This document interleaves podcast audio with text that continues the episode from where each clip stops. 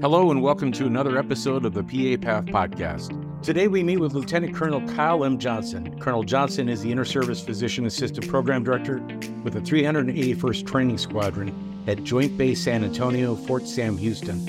This is the largest PA program in the country, with over 500 students enrolled annually by the Department of Defense and Homeland Security. It includes members of the United States Air Force, Coast Guard, Marines, Navy, and Army. Colonel Johnston himself was commissioned in June of 2008 through the Health Profession Scholarship Program in support of Operation Enduring Freedom, Operation Resolute Support, and Operation Freedom Sentinel as a PA. Colonel Johnston completed his PA degree with the University of South Alabama, and he completed his Doctor of Science degree in Emergency Medicine Studies with Joint Army Baylor Program in Waco, Texas. Colonel Johnston, welcome and thanks for joining us. I appreciate that. Thank you very much. So, I just wanted to start off by anything that I say, basically, the views expressed are my own and do not reflect the official policy or position of the United States Air Force, Army, Department of Defense, or the U.S. government. Excellent. Thank you very much. So, let's get started, Kyle. Let's talk about your path to becoming a PA because it looks like you became a PA in the civilian sector before you joined the military through the Health Professions Scholarship Program. You want to start with your path. What led you to becoming a PA? So basically, what led me to being a PA was I was that sports person who was always out there incidentally getting hurt. And so I went to my orthopedic surgeon or sports med doctor pretty regularly, and they did a great job of basically balancing the needs of myself versus the needs of medicine. And I really appreciated the tact of here's how to get you to where you want to go. Specifically for me, that was getting back on the field because as a 12, 14, 18 year old, that's what you want to do. And when I was going through school, I always thought I knew I wanted to do medicine, and I was pursuing the medical school. And actually, during an Ultimate Frisbee summer league, I was playing Ultimate, and one of my teammates was a physician assistant. Learned a little bit more about what it was, learned about the schooling, the autonomy, the ability to switch between career fields, and all that greatly interested me to the extent of going into my senior semester, I actually changed going from medical school to PA school, even after I'd already gone through the brutal aspects of taking the MCAT. So, better work life balance was what drew me into the physician assistant aspects of medicine and uh, basically pursued a track from there. As you said, I went to South Alabama, Mobile for PA school. And during my first semester, my one of my really good friends, Adam Van, and I were both interested in the military said, let's just go down the recruiter. And at the time, there was not any scholarships for the Army, Air Force, Navy, or Coast Guard or any others, but the Air Force was starting up a health professional scholarship program, first time ever for physician assistants that coming up month. So we went ahead and jumped on board and both applied, both got one of the national scholarships. Out of the five, two came from South Alabama. So a little plug for South Alabama there and we both joined the Air Force with basically they paid for portions of our school, and then we owed them time for the repayment process. And that's my path of how I started civilian and moved my way towards military.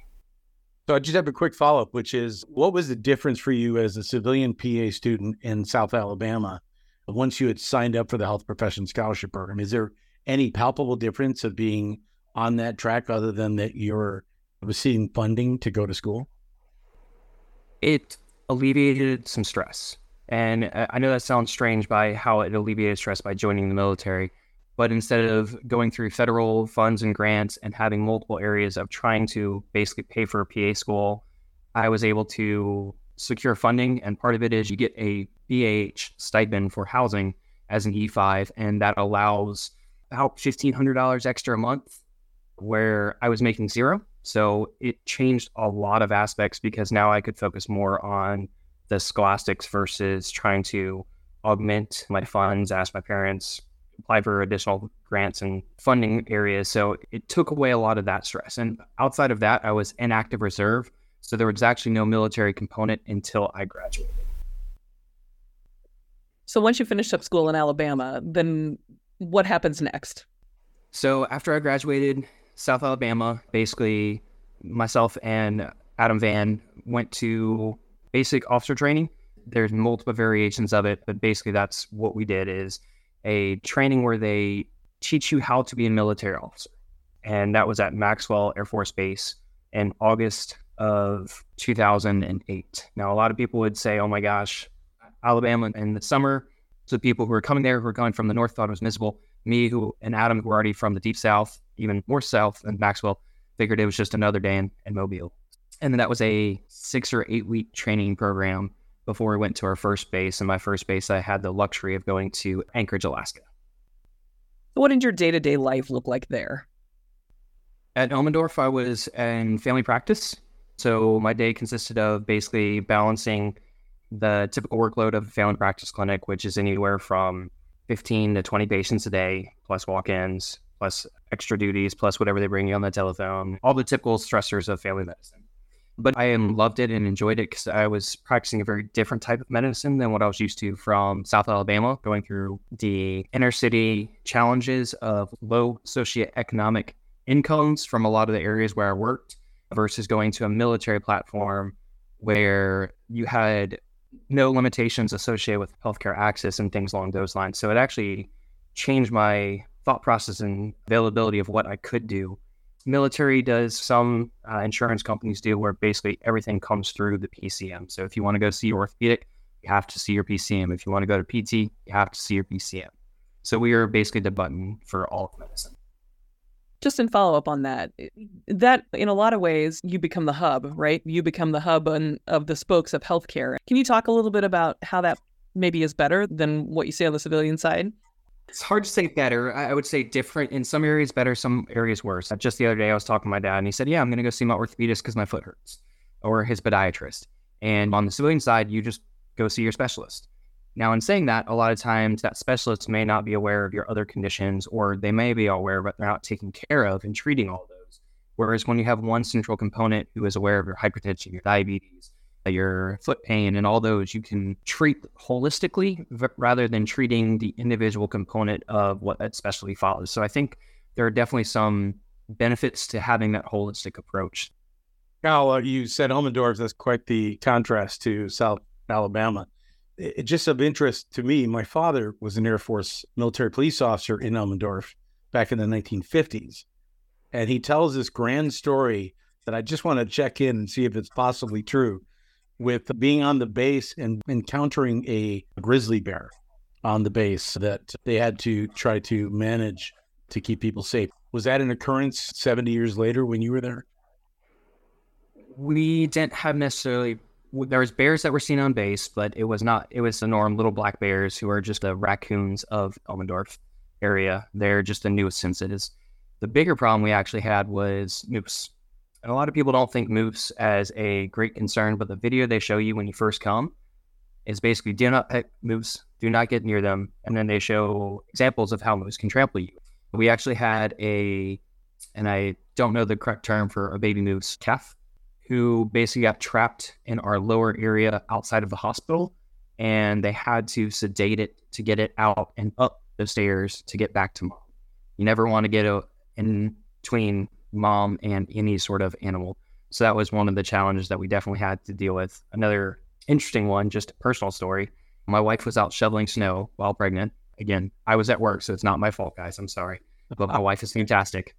And my dog was out there with her while she was shoveling the snow. And my dog kept trying to get my wife's attention. She had her headphones on. The neighbor is trying to get her attention. They don't know what's going on. And then finally she turns around and she thinks it's my dog nuzzling her back again. And it's a baby moose. Wow. And that's just in the middle of the city. So those are common occurrences for both bears and moose and things along those lines. So. Sure. And how long were you stationed at Elmendorf before you went to your next duty? I was stationed at Elmendorf for three years with a six month stint of that three years in Afghanistan. Okay. And was that in support of Operation Enduring Freedom, Resolute Support, or, or Freedom Sentinel? That was Enduring Freedom. Okay. So, yeah, so that was my first tour. Yeah. And, and could you talk a little bit about that? Because I think when I talk to students about the military as an option for a career, there's a lot of pros to it. There's a the economics to it, the pension, the opportunity to see the world, to experience things that most people never get to experience. But the one caveat is you can be deployed into a theater of combat. Talk a little bit about that you know, mentality for you as a PA, and also, is it a myth Or is it true that the organizational units that you're supporting, you're such a high value asset to the military team that you're somebody they really look out to support and protect? So absolutely. A lot of the times you'll hear the synonym doc and just basically anyone medical is doc. It doesn't matter if you're enlisted, a nurse practitioner, doc, they're all called doc. That's just how it is because anyone medical is identified as that. And they know that if you get injured, then you're not going to be able to take care of the other injured. We've done some increased benefits associated with first aid and prolonged field care and some of those teaching it to the lowest level, but definitely having the medical available and healthy is one of the key components. In regards to deploying, I got to my first base October of 2008, and I started pre deployment training January, February of 2009. So I definitely was not a PA long before I deployed. My commander asked if I was up for the challenge because usually they try to wait for about at least a year. And I said I joined to do exactly that. I joined to travel, I joined to deploy, I joined to try to treat our fellow soldiers, airmen in battle. And so I went to Kabul, Afghanistan at a Role 2 clinic, which basically is a clinic that has some lab support, rad support, but does not have CT scans or any sort of surgical capabilities. And it was definitely interesting and challenging for early in medicine because you can see disease processes that you were told you were never going to see. An example was as soon as I got there, one of my key responsibilities was basically looking at all chest x rays of any of our Afghans who were coming on base screening for tuberculosis. Not something that I would have ever done stateside four months into being a PA. So definitely some challenges that I would not have experienced. But at the same time, I was able to participate in some unique events that I thought were was really rewarding. So I was part of a what we call provincial reconstruction team. And basically what I did is I was the medical component on the team working with civil engineers, commander, financial experts and we went to an Afghan command and basically we're teaching them the military methods that we have been taught to try to help bring them up to a more experienced level of military community. And so I was working with the Afghan doctors, medics to develop a training program to help them in wartime medicine. That's great. I, I had the unique privilege in 2012 to represent PAEA for the Joining Forces Initiative that Michelle Obama's office was doing with Jill Biden. And we went out to Bethesda, Maryland to learn about medevac and how we were treating the combat casualties that were occurring in Afghanistan as compared to World War II, Vietnam. And what was really extraordinary is the rapid aspect of the Air Force getting people out of the combat theater to Germany and then rapidly stabilizing them and getting them back to the States and then doing a much more intensive rehabilitation here in the States, which seems to have really made a difference in saving lives and limbs in many cases. So I'm just curious from your perspective, having been there and participating in that, what were your observations of that system? Absolutely. Air power is described as a key component for battle, but it's also a key component for medicine because when you have air superiority, you can do exactly as you said. You can get those evacs out quicker and easier versus what we're concerned about with upcoming war when we're looking at some more near peers that we could experience.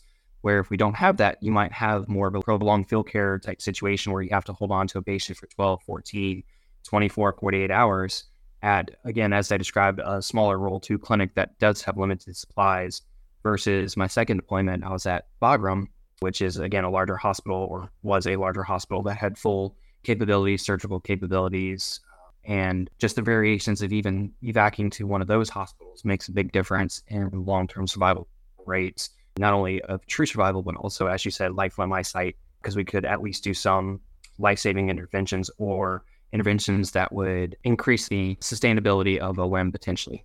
So that the ability to have those CASEVACs and AirEvacs made all the difference in the world. So, tell us a little bit about your transition then into the education sphere. Where did your path take you beyond that? So, education sphere, I've actually, it's truly built into my DNA. I did not think it was, and I never thought I would be here. My mom was an elementary school teacher. My sister is an elementary school teacher. My aunt was principal. Both my grandmothers were substitute teachers, and my dad taught at a university. So it's in my blood. And I said, I am never doing any of that And then, of course, as soon as I got to Elmendorf after I got back from my first deployment, I took on a phase two student from the University of Anchorage, Alaska, and was their preceptor for family medicine. So it started early on in my career within the first year. And since then, I've always had some phase two involvement. Sorry, phase two is what we call clinical here. So clinical involvement. And from there, it's just always been something I've enjoyed going through the emergency medicine fellowship. My follow on tour after completing that one was being the phase two preceptor for emergency medicine. Not only did I do the family med preceptor, I also did the emergency medicine preceptor. And again, just love having students who, especially at that clinical period where they can start tying all the aspects from phase one together and you can start saying, hey, when we talk about liver failure and you see the highlighter yellow, and then actually finally see that liver failing patient they can see, oh, this is what they mean, or just again, different disease processes, how they're presenting and how the patients present. So I've always been involved in the clinical aspect. And then from there, I worked with at Lackland in 2014 15. I worked with USUHS, Uniform University, for their nurse practitioner program. And I was a preceptor for one of the DNP students for about a year and a half and had an appointment with them. And from there, continuing on to now, I was at a position to come to IPAP to teach at our phase one or didactic component. And I was brought in as an emergency medicine, and I'm teaching currently radiology. And radiology, again, falls, it's very well nestled within the emergency medicine realm because we use all different components of typical radiology all the way to the less common ones to make sure that we're treating our patients and getting them the interventions as needed. And then from there, I, I was here for about two years before Colonel Ellis, at the time, Colonel Melanie Ellis was due to retire. And with the new ARC-PA updated guidelines, where you have to have three years of higher education, being here for two years on top of the DNP preceptor, slotted me well to transition into the role here as the program director. Roundabout answer of lots of different routes that kind of showed me that I was going to get here eventually and it just all filtered in. And that's the way a lot of military careers work. You never know the trajectory you're going to go. Leadership always has an idea. So I can thank Colonel Ellis for that. But at the same time, I think there's always a plan, whether you know it or not, to get you in the right places. Yeah, absolutely. I think most of us who have gone into education have had maybe a little bit of a circuitous path, but to your point, I've always said it's a bit of a recessive gene. And if you have it, and you tend to gravitate toward those opportunities. So tell us about the path as a student to the IPAP program. It's clearly a little different to get into the PA program through the military than it is most of the rest of the civilian programs. So why don't you talk a little bit about students' path to the IPAP program? even that is a little bit challenging because uh, amongst different branches, each branch has their own specific guidelines. We do have a overarching component of here's the the minimums and what you need to get an IPAP, but each service has their own specific standards between the Army and Air Force, Navy, Coast Guard. And what's also different compared to most of our civilian colleagues is you don't have to have a bachelor's degree. So you actually get awarded your bachelor's degree through University of Nebraska Medical Center when you graduate the didactic phase, so the end of our 16 month program of phase one, and then you get your master's degree from UNMC as well once you graduate phase two or the clinical portion. But there's a lot of other challenges that our students have to overcome because if they do not have the already established bachelor degree, they have to obtain courses through whatever means they can. And that can be challenging because when you're working a full time job, in the middle of a foreign country and you're trying to take courses at night through a different time zone, through a different zip code, can definitely be challenging. All of them are superior in what they do. They are the creme de la creme that come to this because, again, we have such unique circumstances of you have to meet time on station, which means you have to basically live in one area for a short period of time because we don't want to have someone move who just moved because of, again, cost concerns you have to have a certain amount of time in.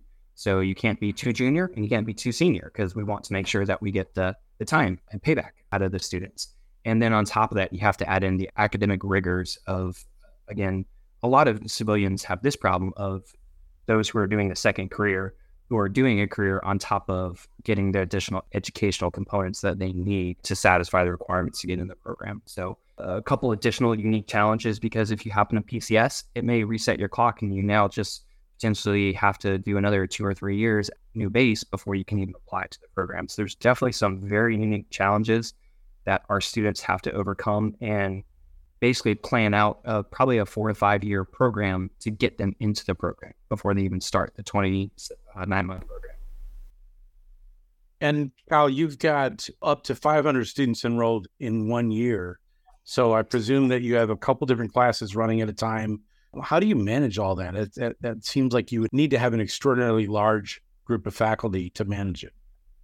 And that's exactly it. I don't manage it. We manage it. Uh, my, my faculty are fantastic. Again, bar none, some of the best people I've ever worked with. But yeah, we have greater than 500 actually uh, running at any time throughout our phase one and phase two cohorts. We're one of the few that have basically simultaneous running cohorts, and which is why we can do some of the additional things that other programs may not be able to. One of those is basically having students who have major life events that occur and they can actually recycle into a previous class. So instead of waiting a full year, they actually only have to wait two to three months, which is a great benefit, especially because the needs of the force, we need that person because they've already been slotted to go into that role and we need them fill that role eventually. So there are some great things that larger staff, the larger numbers allow us to do. Yeah, we have 20 plus sites across the US, including some overseas. Those overseas ones are on federal grounds. And that's how we have worked it through ARCPA to allow the slight exception of policy where it says it has to be on U.S. soil, technically federal grounds or U.S. soil.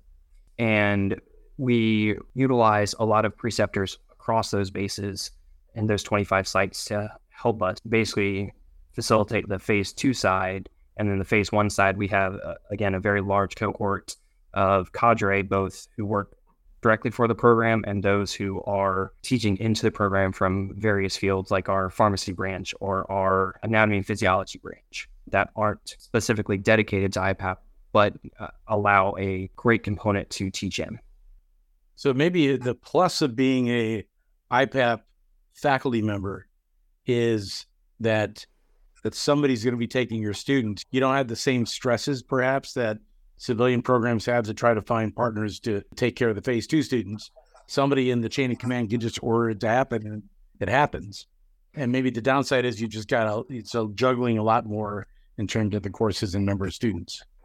For the most part, yes. Yeah, we definitely have the here's where our sites are. They've already been vetted. We already have memorandums in place to say we're going to send X number of students to instead of having to find new sites. But as we talked about, the additional challenge is anyone from that site can potentially deploy or PCS.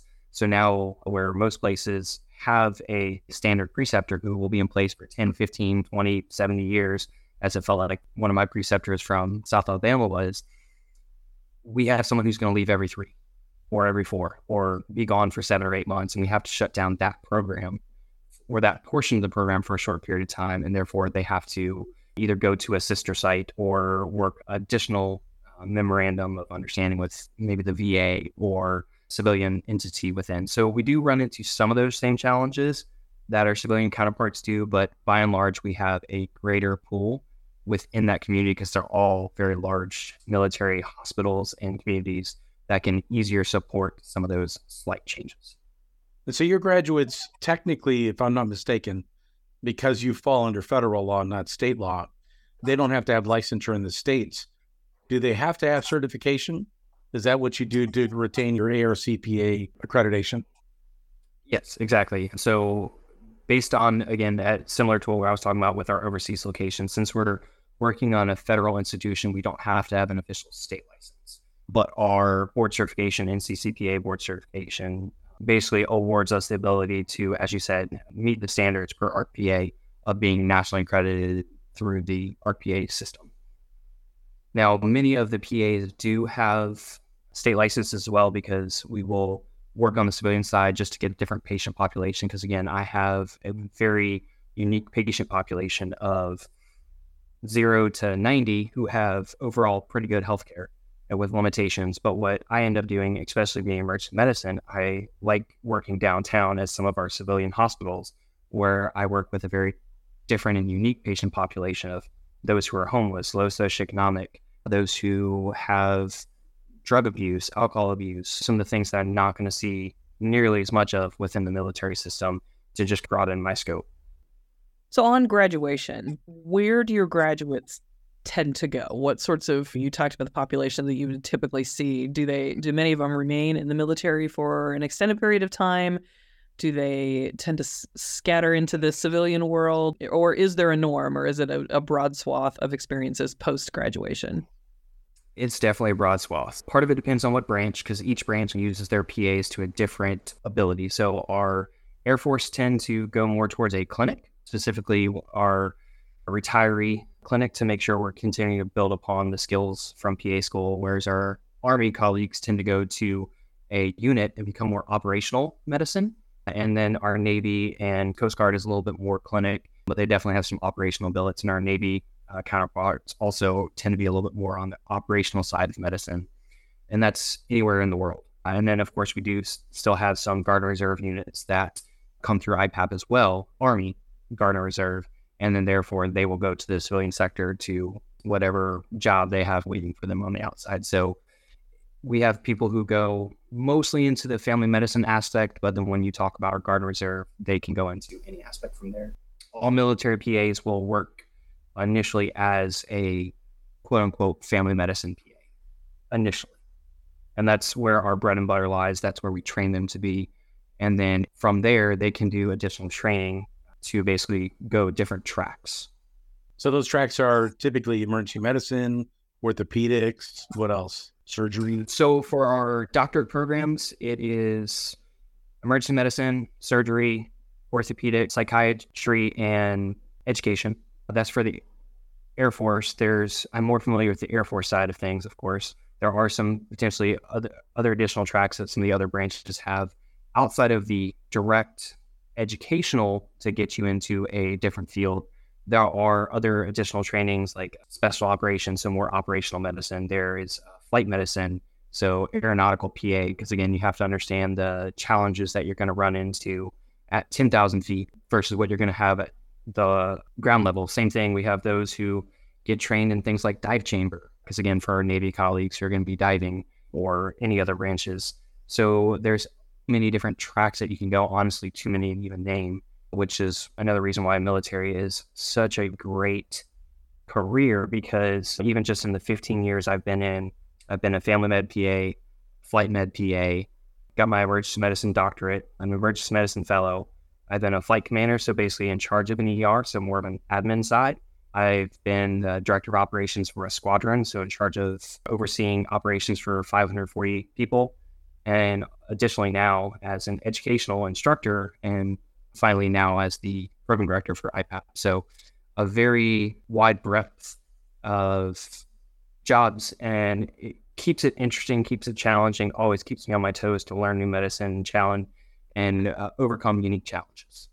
And it sounds like if you really want to set yourself up for success, if you can get one of those billets, which I'm sure there aren't that many, with the, the reserves, go to IPAP for your military training, you get paid to go to school, and then you go out and you do your service as a, a member of the National Guard or the, the military reserves. That's not a bad option. No, absolutely. It's it's a fantastic route, even if you're active duty or with HPSP. Getting paid to go to school and any job is a great way of going because instead of having to foot all those bills, getting paid as well as having your school paid for, again, like I said, that alleviated a lot of the challenges that I initially had when I was going through South. So it really can be a game changer and take a lot of stress off. Excellent. We first would like to thank you very much for coming on the podcast. Uh, it was great to hear about this just really unique and different program that your path to becoming a PA in the program itself and the world of being a PA in the military is just a very different it's a different look than I think what most are accustomed to. Before we go, we always like to give our guests an opportunity to uh, share some parting thoughts. If there's anything else that we didn't give you the opportunity to say, or uh, if you have some words of advice for someone who may be considering a career in the military as a PA, we, we'd love to hear that. Absolutely. But I'm going to have to put the shameless plug in. I've absolutely loved every second of my military career. I've been to Alaska, I've been to Germany, I've been to San Antonio, I've been to Destin, Florida, and two stints to Afghanistan, both of which I thoroughly enjoyed. Uh, I know it sounds strange to talk about how you enjoyed deployment, but again, you're trained to do that. You want to help people. So, definitely a very rewarding yet challenging ability to get into the military as well as stay in. But uh, there's so many avenues and so many paths in which you can basically the trajectory of your career that just make the military 20 years, 25 years, 30 years, or two years, whatever you do, a great time and ability to work with people and careers and positions in which you may or may not ever get a chance to otherwise. Again, we always say that we're the 1% because 99% of America never joins, and that's not a bad thing or a good thing. It was one of those things where selfishly, I initially started doing it because I wanted to travel and get school paid for, and then realized that it was absolutely something that I loved and a unique adventure that I can't get anywhere else. Anyone who's interested, I talk to recruiters. There's a lot of different avenues to join. It doesn't necessarily all lead to being a PA, but at the same time, there's definitely many routes to get there. So that, that'd be one thing. And the only other thing that I've learned from leadership is grow where you're planted. And that's the best advice I can give because whether you're working in family practice, whether you're in an admin role, whether you're in the ER, take whatever you have and grow with it because you're always going to be learning. You're always going to be challenged. And don't ever be complacent because that's when you're at risk for harming patients. So again, grow where you're planted. And that's the best advice. That is great advice. I'm gonna I'm gonna borrow that and I'll credit you on that. I'm teaching a group of physiology students who are juniors and seniors at the university next Monday. And that's one of the things they want to learn is how do you maximize your opportunity in the workplace? And I think that's a really great parting thought. So thank you, Kyle. Absolutely. I will have to say, though, I stole that from Colonel Ellis as well as many other Air Force leaders. So I'll, I'll give the shout out to Colonel Ellis, who's been one of my mentors. Yeah, and luckily we, we were able to, to get her convinced to come to our program. So we're, we're glad to have her. We'd like to thank our guest, Colonel Johnston, for taking the time to enlighten us on the PA program that prepares to serve our armed forces and Homeland Security units throughout the world. We also want to thank him and his colleagues for their service to our nation. Tune in next time as we speak with another leader from the PA profession.